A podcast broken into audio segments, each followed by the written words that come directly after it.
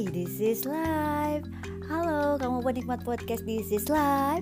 Kali ini with me Dio Langita yang Kali ini sedikit cheer up kali ya. Kita mau kasih semangat Buat kamu yang memiliki perasaan spesial Terhadap orang yang selama ini selalu ada buat kamu Selalu di sampingmu atau mungkin kita yang selalu berusaha selalu ingin dekat dengan dia at least. Tapi kok susah bener buat kasih tahu tentang perasaan kita sebenarnya.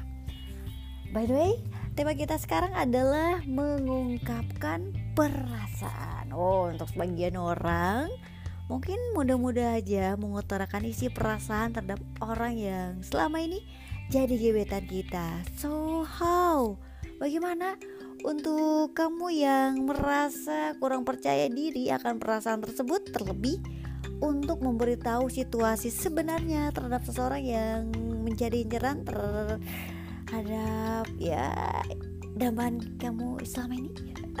Ya memiliki rasa suka sayang terhadap lawan jenis sah saja sebenarnya. Cuma terkadang kita mengalami kesulitan untuk mengungkapkan perasaan. Anyway kalau kamu saat ini dalam situasi seperti itu normal-normal aja kok. Tapi ya mau sampai kapan sih perasaan tersebut kamu pendam di dalam hati? Ya yang perlu kita cermati ketika kita bingung antara nembak atau enggak gitu ya. Coba deh pikirkan kalau disimpan terus dalam hati apa mungkin dia tahu akan perasaan kita sesungguhnya? Gini deh kalau kita bisa mengungkapkannya, kamu setidaknya bakalan tahu respon atau tanggapan dia.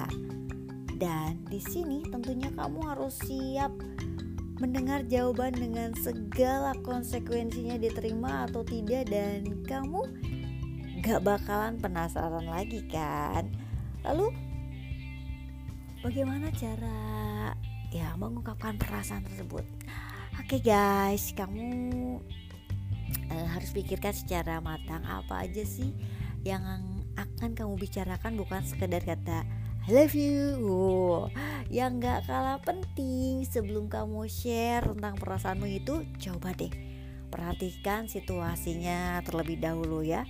Kalau kondisinya memungkinkan ya go ahead lakukan. Tetapi kalau tidak memungkinkan hmm, jangan memaksakan deh. Coba cari lain waktu yang memang momen paling tepat. Kapan dan bagaimana? Tentunya cuma kamu yang tahu.